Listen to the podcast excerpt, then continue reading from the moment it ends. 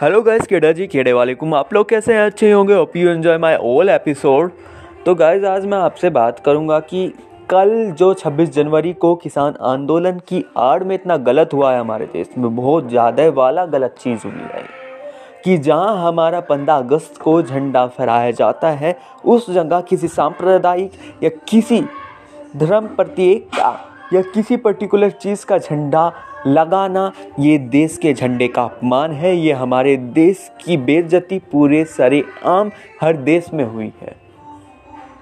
तो ये किसान आंदोलन नहीं, हमारे देश का किसान ऐसा नहीं कि पुलिस पे डंडे बरसाएगा या पुलिस के खिलाफ ये आंदोलन करेगा या पुलिस को रोकने के लिए उसके ऊपर ट्रैक्टर से वार करता जाएगा। ये बहुत निंदनीय काम हुआ है, कल जो हमारे देश में हुआ है, इसको मैं बिल्कुल भी सपोर्ट नहीं करता हूँ।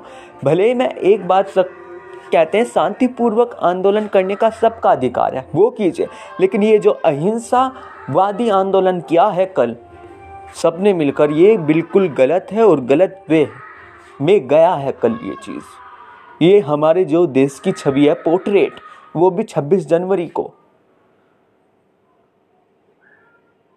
के दिन दूसरे देशों में ऐसे पोर्ट्रेट हुई हमारे देश की image that's not right that's not right अपने हक के लिए लड़ना मैं गलत नहीं कहता हूँ, लेकिन ऐसे हिंसा भड़काकर और तोड़ फोड़ मचाकर देश का नुकसान करके दैट्स नॉट राइट आंदोलन करें, शांतिपूर्वक करें। लेकिन देश का एक भी नागरिक को चोट नहीं आनी चाहिए उसमें।